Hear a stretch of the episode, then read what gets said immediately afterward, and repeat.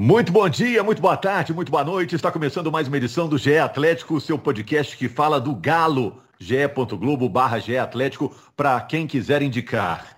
Alô, massa do Galo! O Atlético perdeu para o São Paulo por 3 a 0 no Morumbi. Jogo que abriu a rodada, mais uma rodada do Campeonato Brasileiro. Era um duelo muito aguardado entre o líder e o vice-líder. E a gente quer saber, Sampaoli, o técnico do Atlético, errou ou deu azar?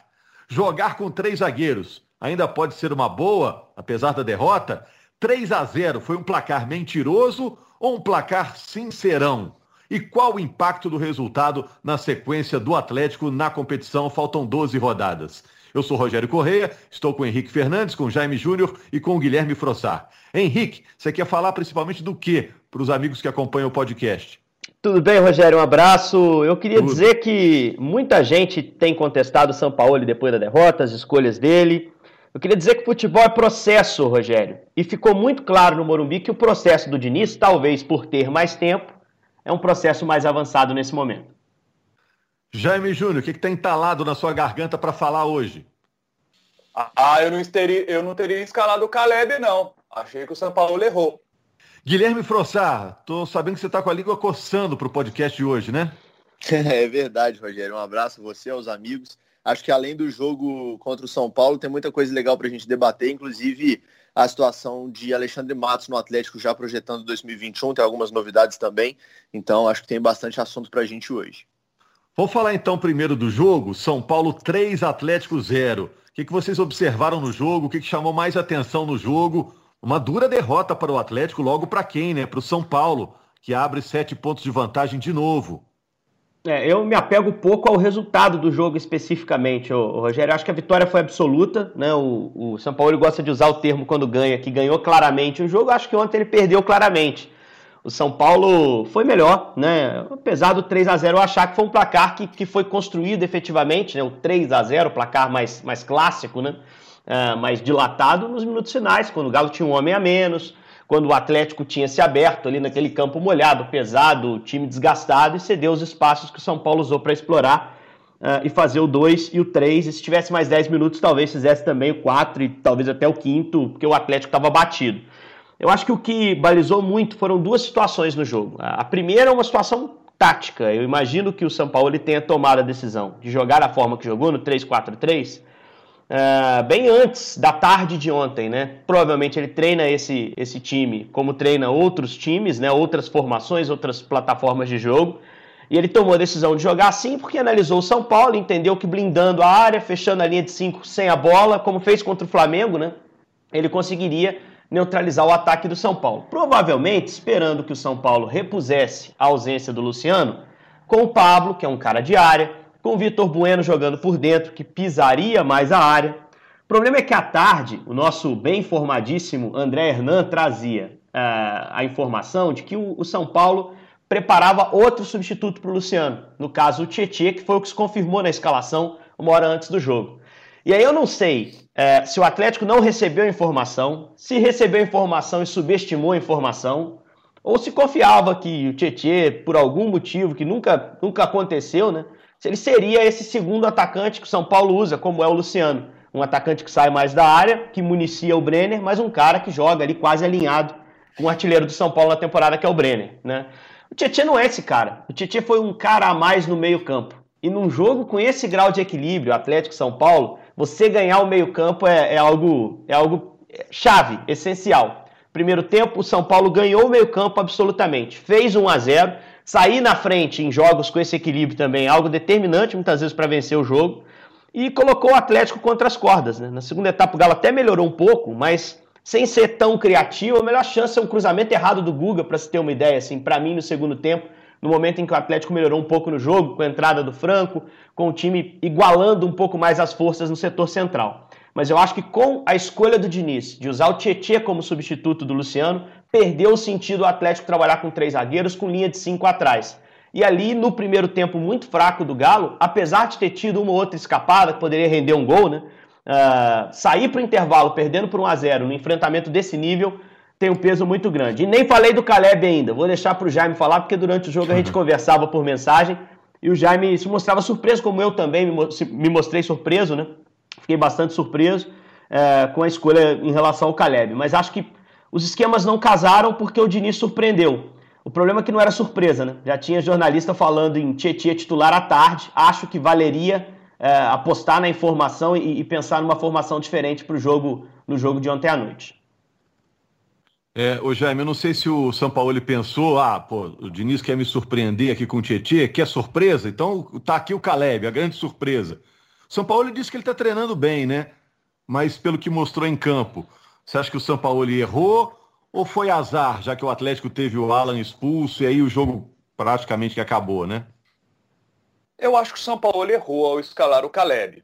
Entendo o São Paulo, porque se pensarmos, Natan poderia jogar ali, mas Natan não vive boa fase técnica desde que retornou da lesão. Alan Franco teve uma queda física, o atleta tem falado a respeito disso. Parece ter sido o jogador que mais sentiu os efeitos da infecção pelo coronavírus. Então é compreensível né, que se segure um pouco mais o Alan Franco. Zaratio, sabemos da qualidade que ele tem, do ótimo jogador que vinha sendo no Racing, mas no Atlético ainda não se adaptou, ainda não conseguiu jogar a bola que jogou lá no Racing. Então o Sampaoli tem três bons jogadores, mas que não estão em bom momento. No caso do Alan Franco, o momento é mais pela questão física. E aí o que pensou o Sampaoli? Vou colocar um outro jogador. E segundo ele, o Caleb está treinando muito bem. A gente não está vendo os treinos. A gente confia no que está dizendo o Sampaoli. Menino Caleb está treinando muito bem. Mas para este jogo contra o São Paulo, um jogo decisivo, desse tamanho, botar um menino da base que pouco tem atuado, acho que foi um erro do Sampaoli. E durante a partida vimos que o Caleb estava um pouco fora do nível de agressividade que aquele jogo pedia.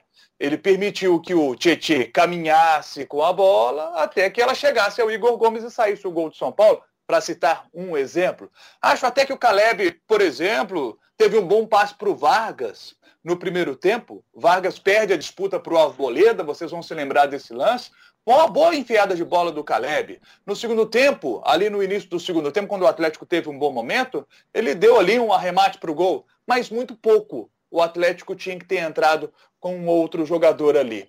Agora, com relação ao sistema de jogo do Atlético, que entrou com três zagueiros, compreendo a intenção do, do, do Sampaoli, o Henrique citou bem. Ele, já tinha usado Paulo contra é um o Inter, né? Dentro, né? Contra o Internacional e, já tinha é, usado três zagueiros, né? É, e, e, e, o São, e o São Paulo é um time que joga muito por dentro. Então ele quis fechar mais esse jogo por dentro ali, para blindar mais a área. Agora, a partir do momento que o São Paulo escala o Tietê, o Tietê e com o Tietê o São Paulo ganha o meio de campo. O Sampaoli mudou esse sistema de jogo no intervalo. Acho que ele poderia ter mudado antes. Ali no primeiro tempo mesmo a gente via que não estava dando certo. Volta para dois zagueiros, bota um jogador no meio de campo. Não estava dando certo. Acho que demorou também a tirar o Caleb no segundo tempo. Então, sim, São Paulo a gente sabe é um baita de um treinador, mas também erra. Os bons também erram. E contra o São Paulo, o, o, o Sampaoli não foi bem. Por isso o São, Paulo, o São Paulo mereceu vencer. Porque foi melhor que o Atlético no ataque, foi melhor que o Atlético na defesa. O Galo teve bons 15 minutos do segundo tempo, depois da saída do Igor Rabelo com, com a entrada do Alan Franco. O Galo teve bons 15 minutos. Mas a partir dos 15 minutos ali, o São Paulo já conseguiu chegar mais outra vez. E aí foram cinco, de 15 minutos a 20, o São Paulo teve um ótimo momento. E ali dos 20 aos 30 o jogo já ficou mais equilibrado. E aí vem o Alan. O Alan que a gente sabe que tem um problema de temperamento, ele é muito esquentado. E aí, gente, quando o adversário sabe que o time adversário tem um jogador mais esquentado, os caras provocam. O jogador de São Paulo dá uma provocadinha no Alan, ele já vira ali, ele se transforma. E aí toma um segundo amarelo, né? Eh, logo depois, uma falta do Daniel Alves, é expulso. E aí acabou o jogo. Aí acabou o jogo, São Paulo fez mais dois. Por isso o Henrique cita né, que o placar de 3 a 0 até ali estava 1 a 0 um jogo que, que poderia caminhar para o Atlético, quem sabe, com alterações ali, fazer um gol de empate, mas a partir da expulsão do Ala acabou. Não, com acabou um a menos, com um a menos ainda tem uma bola que rouba no campo de ataque, que o Vargas tem opções do Keno e do Sacha. Ele opta pelo Keno com o Sacha passando sozinho ali. Tava 1 a 0 o jogo, então assim, mesmo com um a menos ainda teve essa ação. O 2 a 0 e o 3 a 0 vem ali minutos depois em que a superioridade numérica de time bom contra time bom acaba prevalecendo. O placar foi enganoso, a derrota não. É isso que eu ia perguntar para o Frossar, insistir nessa questão do placar, se foi um placar mentiroso ou um placar bem verdadeiro é, aos fatos. Então, Rogério, eu estou inclusive com um caderninho aqui com coisas que eu gostaria de dizer no, no podcast aqui. Os amigos já disseram boa parte das coisas que eu tinha anotado. Eu acho que o placar, eu vou discordar um pouco do Henrique, placar é verdadeiro porque a expulsão faz parte do jogo. E, e, assim, eu acho que o 3 a 0 se explica por dois momentos. Eu acho que eu concordo plenamente com o Henrique quando ele diz que, que o jogo foi decidido no meio-campo e já respondendo a pergunta se o São Paulo errou. Eu acho que uma coisa que prova que ele errou ontem, é natural que erre, errou em outros jogos, mas acertou muito mais no ano do que errou, na minha opinião. Mas o que prova que ele errou ontem, para mim, foi até uma resposta que ele deu, mencionada pelo Jaime. Ele, ele explicou que, que jogou com três zagueiros para fechar o meio. O São Paulo é um time que joga muito pelo meio, né, por dentro e não pelos lados do campo. Mas foi, foi justamente por ali que o São Paulo teve muito espaço no primeiro tempo, é, mais no setor um pouco mais na intermediária. Ele, ele queria fechar o meio é, na sua zaga, mas deixou muito espaço no meio, no meio campo mesmo. E por ali o Tietchan recebeu com muita liberdade naquele lance é, do gol do São Paulo e faltou um pouco mais de agilidade, na minha opinião, para corrigir. Tanto que o time voltou muito melhor, como disse o Jaime, quando entrou o Alan Franco na vaga do Rabelo, o time voltou para um esquema com dois zagueiros. Eu acho que o placar diz o que foi o jogo, porque a expulsão foi ali com 29 minutos do, do segundo tempo, se eu não estou enganado, e tinha muito jogo ainda. O Alan foi até curioso que eu estava comentando o jogo no, na nossa transmissão em tempo real para o GE e quando saiu o primeiro amarelo para o Alan, muita gente inclusive analisou aquele lance, a disputa dele com o próprio Tietchan ali, o lance do primeiro amarelo, como uma agressão do Tietchan ali, um soco por trás. Acho que foi uma dividida, o Tietchan pode até ter deixado a mão ali sim, mas vamos é, supor que de fato houve ali uma agressão.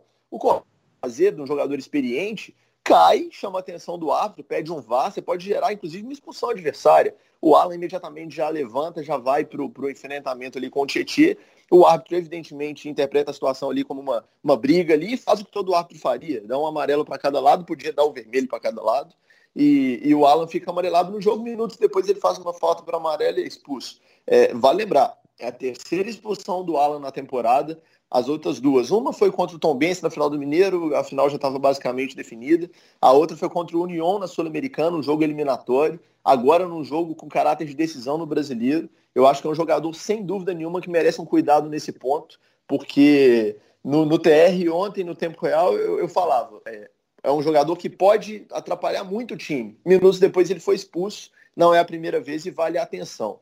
Agora, já virando a chave, Rogério, rapidinho, em relação a, a futuro. Né? O Atlético perdeu, eu acho que a disputa por título agora ficou muito complicada, faltam 12 rodadas, são sete pontos de frente de um time que está fazendo uma campanha muito sólida, mas eu acho que a gente tem que ter muita calma nessa hora. O São Paulo errou, mas volto a dizer, na minha opinião, acertou muito mais que errou na temporada. O time, uma coisa que eu também é, mencionei no Twitter é, e muita gente discorda, é, eu falei que eu acho, na minha opinião, eu quero ouvir Henrique, Jaime, esse time do Atlético, o mais confiável e o mais organizado, na verdade a palavra é essa, o mais organizado da década. Inclusive mencionando aqui os times de 2012, 13, 14, que foram times vencedores. Eu acho esse time do, do São Paulo mais organizado que aquele time do Cuca. E vou cometer ousadia aqui. Aquele time do Atlético 2013, na minha opinião, podia jogar ali cinco, seis campeonatos brasileiros de pontos corridos que eu acho que não venceria. Não era um time organizado fora de casa, não era um time com tanto padrão como esse tem. É claro, esse time foi formado agora, falta muito entrosamento, faltavam e ainda faltam uma peça ou outra. O, atacante titular chegou há duas, três semanas. Então eu acho que é, é preciso pensar um pouquinho mais a longo prazo. Esse projeto tem, tem muita capacidade sim de, de dar resultado, mas usando um termo que eu também usei por lá, futebol não é miojo, as coisas não são rápidas hum. assim e, e tem que ter paciência. Essa eu não tinha ouvido ainda. Olha só, e qual o impacto do resultado na sequência do Atlético? A próxima rodada, é, teoricamente, é até mais favorável ao Atlético nessa briga contra o São Paulo. Porque o Atlético joga em casa contra o Coritiba, que está na zona de rebaixamento, vive um momento infeliz o Coritiba, e o São Paulo pega o Fluminense, que está mais do meio para cima na tabela, e o jogo é no Rio. É, mas o Fluminense tá jogando muito mal, né, Rogério? Depois que o Daí saiu, esse jogo de quarta do Fluminense contra o Atlético Goianiense foi, foi ruim, muito ruim. E o segundo tempo contra o Vasco também foi hesitante, um clássico estava na mão. Então, assim, o Fluminense tem, tem vindo mal. Eu, eu, acho que a tabela do Atlético a curto prazo, o jogo duro era esse, né? Que é o mais difícil possível no campeonato. Você pegar o líder do campeonato, o melhor mandante do campeonato na casa do mandante, é muito difícil. Eu tô com o Frossar, cara. Eu, eu boto muita fé nesse projeto do São Paulo, assim. Eu fiquei muito surpreso, apesar dos erros que ele cometeu, que o Jaime apontou alguns, a escolha pelo Caleb a gente falou aqui sobre não adequar o esquema, a formação e a escalação que o São Paulo trouxe para o jogo. Eu acho que três zagueiros perdeu o sentido com o Tietchan, citei isso. Acho que é erro do, do São Paulo em não, não procurar se informar em relação à escalação. E beleza, se ele não ficou sabendo, não confiou na informação do Hernan de que o Tietchan ia jogar, é, que ele corrigisse isso no primeiro tempo, como o Jaime bem, bem colocou. Ele fez isso em outros jogos, na estreia no campeonato. Ele sacou o Gabriel, meteu o Jair e melhorou o time contra o Flamengo, né? Então eu acho que é, o São Paulo tem um peso muito grande nessa, nessa derrota, mas eu acho que eu fiquei muito impressionado em rede social e eu sempre procuro olhar lá, porque, pô, a opinião do torcedor importa pra gente. É lógico que sim, a gente não tá desconectado dela, não estamos comentando o jogo aqui do Olimpo e só a gente sabe de futebol. Eu também procuro ouvir o que o torcedor diz, ler o que o torcedor diz, mas eu senti muita gente pedindo cabeça do Sampaoli, é, dizendo que ele inventa demais. Eu acho que calma, devagar com andor, futebol é processo. Eu falei isso no destaque inicial. O Diniz está num ponto mais avançado do trabalho dele que o São Paulo. O São Paulo chegou no meio do ano, está na primeira competição completa dele, é, comandando o Atlético. Né? No Campeonato Mineiro ele ganhou, mas chegou na reta final. Então acho que a gente tem que ter muita calma. Esses jogos é que dão a possibilidade de avaliação ao treinador. Ele conhece melhor o time do Atlético depois do jogo do Morumbi. Né? E ano que vem tem outro campeonato brasileiro vindo. Né? Tem que continuar jogando, procurando melhorar o time nessa temporada, até porque a gente não vai ter intervalo de uma temporada para outra. Uh, acaba o Campeonato Brasileiro, começa o Mineiro 2021. Então o processo vai seguir através daí, não vai ter uma ruptura.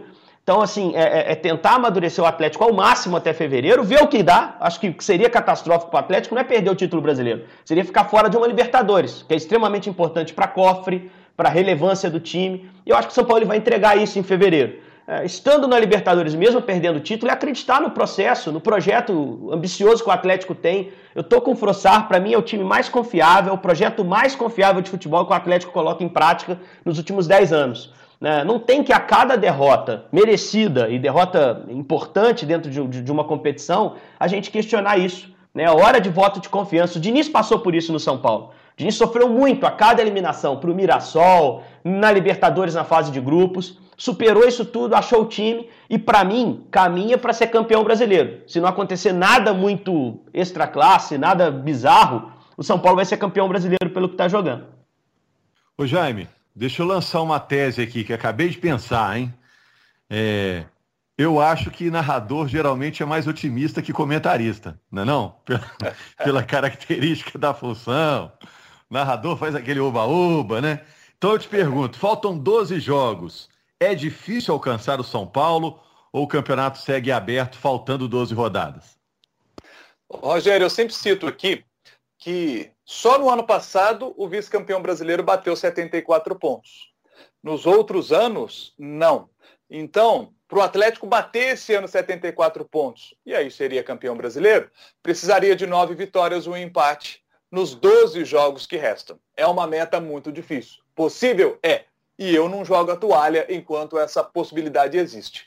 O que dificulta nesse momento para o Atlético né, nem tanto o desempenho que o Atlético precisa ter, é o desempenho que o adversário São Paulo está tendo. Se a gente considerar os últimos 20 jogos do São Paulo no Campeonato Brasileiro, São Paulo só perdeu duas partidas. Para o próprio Atlético, aquele 3 a 0 e para o Corinthians. Chegou a ter uma invencibilidade de 17 jogos. Então o São Paulo é um time que está muito sólido, teve uma pequena uh, queda naquele jogo contra o Corinthians e nesse jogo com o Atlético já voltou a mostrar sua força. Então o São Paulo realmente está muito encaixado para ser o campeão brasileiro. Ainda dá para o Galo, mas está mais para o São Paulo. E digo mais, o Atlético tem que olhar mais atrás nesse momento a tabela, porque o Flamengo vai jogar contra o Bahia agora e pode ultrapassar o Atlético, que tem um jogo a menos em relação ao Grêmio. Grêmio que também agora, né, é, jogando bem no Campeonato Brasileiro, com uma boa sequência, é outro time que está chegando. Palmeiras é outro time que está chegando. Então é muito importante para o Atlético garantir uma vaga direta na, na Libertadores do ano que vem. O Atlético precisa ficar entre os quatro primeiros. Ainda tem aquela questão do time brasileiro ganhar a Libertadores da América, o time que está no G4 ganhar a Copa do Brasil, então G4 para virar G5, G6, tem tudo isso ainda. Mas é importante a vaga direta na Libertadores da América do ano que vem para o projeto que o Galo está construindo. Concordo com o que os meninos estão dizendo aí, o Henrique e o Frossar. É, o Atlético errou, o São Paulo errou nesse jogo contra o São Paulo? Errou sim, na nossa opinião, ponto final. O Galo acertou mais com o Sampaoli. E é o início de um projeto, gente. Olha, o Atlético está começando um, um, um, projeto que teve uma grande reformulação de elenco esse ano. Time que passa por uma grande reformulação de elenco, como aconteceu com o Atlético, não sai ganhando as coisas assim de uma hora para outra no ano, não. Então é o início de um, é um projeto. Exemplo, né? é, São Paulo é um é, exemplo disso. Ele contratou no ano passado, está colhendo fruto hoje, né? Exato. E aí no ano que vem, o Atlético, a gente, a gente já pode até pensar aqui algumas situações. Por exemplo, o Sampaoli falou a, a respeito de alguns momentos, a experiência é importante. O Atlético, eu tenho quase que certeza, vai contratar um jogador mais experiente para o ano que vem, para o meio de campo, né? para nesses momentos de grandes jogos ser o cara que vai segurar essa garotada, vai levar essa garotada, conduzir essa garotada. O Atlético tem um time muito bom e fará contratações pontuais no ano que vem que vai melhorar, que vão melhorar ainda mais essa boa equipe que o Atlético já tem. E é continuidade, gente. Eu me lembro meio do ano o Atlético foi vice-campeão brasileiro com o Levir Coupe. O Atlético tinha um bom trabalho com o Levir. O time estava fazendo bons jogos, mas não foi campeão brasileiro porque o Corinthians era melhor do que o Atlético. Às vezes é preciso aceitar isso. Corinthians era melhor e ganhou, como o São Paulo nesse momento é melhor. Então, o que, que o Atlético fez? Demitiu o Levir ele interrompeu um bom trabalho que vinha sendo feito, porque o Atlético era um time que tomava muitos gols. E aí entendeu-se, o Atlético precisa de um treinador melhor na parte defensiva. Trouxe Diego Aguirre. E aí começou o que no Atlético? O Atlético passou a ter treinadores de seis em seis meses. E tendo treinador de seis em seis meses, não vai dar certo nunca. Então o Atlético agora acerta ao fazer um contrato com o São Paulo até o fim de 2021, acerta em pensar na renovação dele até o fim de 2022, já começar a trabalhar a respeito disso, porque é continuidade. Olha o Grêmio aí, a gente já fala assim, mas vocês viram o Grêmio aí, tomou de quatro do Santos na Libertadores, hein? Mas o Grêmio nos últimos anos estava indo sempre às semifinais de Libertadores da América. Não foi esse ano, mas estava indo nos outros. E é sequência de trabalho. Olha o Renato aí há cinco anos no Grêmio e a gente vê o Grêmio com uma consistência, com uma ideia de jogo. É sequência, gente. Deixa o São Paulo trabalhar porque ele é muito bom. Só para fechar, o Frossar, é, as informações em relação ao diretor de futebol Alexandre Matos. A tendência é ficar ou a tendência é sair? Para a gente concluir o nosso podcast. Vamos lá, Rogério. Neste momento há uma tendência de saída. É, eu e o Fred Ribeiro passamos a, a quarta-feira praticamente inteira apurando essa situação. Não, não é uma apuração simples, porque a, a diretoria é, que vai assumir o clube, né, é, liderada aí pelo Sérgio Coelho, presidente eleito, é, não quer mexer em nenhuma estrutura de futebol e nenhuma estrutura diretiva do clube agora, né, no meio da disputa do Brasileirão. A gente sabe que que o Atlético ainda tem chance de título, apesar de ter ficado mais difícil, e ele acha que, que mexer nesse tipo de situação agora pode atrapalhar, então não tem nada definitivo, mas pelo que a gente tem escutado e apurado, há sim uma tendência de saída. O Alexandre Matos, inclusive, já tem algumas sondagens de alguns outros clubes e é uma situação que o Atlético está de olho no mercado aí em relação até já pensando em, em possíveis substitutos. Né? Eu ouvi é, alguns nomes aí de, de, de, profissionais que o Atlético tem monitorado no mercado. Ouvi o nome do Rodrigo Caetano, mas parece que o executivo do Inter já tem, inclusive, alguma situação alinhada com outro clube para trabalhar na próxima temporada. Ouvi, Seria São Paulo até. É, ouvi o nome do, do Paulo Pelaipe, que é um dirigente também já muito é, experiente. Ouvi o nome do Leonardo, que está no PSG, aquele Leonardo e, e o nome do Paulo Brax, que está no América. Então, assim, são, são projeções, né? são, são nomes de mercado que o Atlético está começando a monitorar, não tem nada definido ainda, mas hoje é uma tendência a saída do Alexandre Matos para 2021. A gente ainda não sabe o que, que vai acontecer. Ele tem contrato até o fim da próxima temporada, mas a tendência neste momento é de saída. Pode ser que mude, volto a dizer, não tem nada definido. A gente tem que porque a diretoria tem evitado movimentações bruscas nesse momento para não atrapalhar o time em campo. Ok. Faltou algo, Frossar? Era só isso? Era só isso, Rogério. Era só isso e, enfim, vamos. Só isso tudo. Um só isso tudo, é isso aí. Deixa eu botar mais um tema aqui para o Frossar, que eu queria saber quando é que o Jair volta, porque faz uma falta para o time do Galo, que é um negócio, hein, Frossar? Faz muita falta, o Jaime. E agora vai fazer mais ainda, né? Porque o Alan tá suspenso. Beleza que o Atlético volta a campo agora só no outro sábado, dia 26 mas o Atlético não tem, São Paulo ele não tem aí um, um primeiro volante de origem para o jogo, né? O Alan suspenso, o Jair machucado não vai já, voltar. Já chegou, já chegou a usar até o Borreiro, né? Naquele jogo lá no Ceará. é. é difícil vai, fazer essa reposição. de novo. E como é. o jogo do Morumbi pediu um cara igual o Jair, né? Com força física, Muita com coisa. imposição lá dentro, um cara que pressiona uhum. muito, foi um dos melhores em campo no turno, né? Fez um gol, inclusive, é. naquele jogo. É um cara que faz muita falta e mostra que o elenco é bom e tudo, mas que ainda tem carências. Precisa de alguns jogadores para em 2021 ser mais forte. Sem dúvida. E, e, o, e o Jair, já me respondendo diretamente a sua pergunta aí, o clube nunca fala em prazo, nunca dá detalhes, né? Mas foi uma ruptura muscular, a gente, pelo que a gente conversou com o departamento médico do clube, eu, eles nunca falam em prazo, mas passa longe de ser uma lesão simples. É, acho, inclusive, bem possível que o Jair retorne só no ano que vem. Então, é, aliás, quase fato. Ô, né? O jogo é dia 26, enfim. É, no próximo ano aí a gente vai ter o Jair, talvez, aí na reta final de janeiro, vamos ver quando. Só para aproveitar. Vem, daqui a duas semanas. É, daqui a é, do... é, é, já tá aí. Só para aproveitar esse plantão médico, o Tardelli voltou, né, a trabalhar pelo menos com bola ali, um pouquinho mais, um pouquinho mais livre para os movimentos, né? Isso, Tardelli está na transição física, né? Aquele momento que, que a gente fala sempre quando, quando o jogador tem uma lesão grave e depois que ele é liberado do DM, ele não volta automaticamente já para todos os treinos, com os companheiros. Tem esse período de transição, com, com trabalho já com bola mais um pouco mais leves, ele separado, e está nessa fase, acho que possível, inclusive, que o Tardelli já pinte aí na, na relação, pelo menos, de algum do, dos próximos jogos. Não sei se contra o Coritiba, talvez no próximo, mas está muito perto de voltar o Tardelli, é mais uma opção para o São Paulo ali para o ataque. Valeu, gente. Os acréscimos foram longos hoje, hein? Subiu a plaquinha. É, o goleiro minutos. correu para a grande área para tentar fazer gol de cabeça.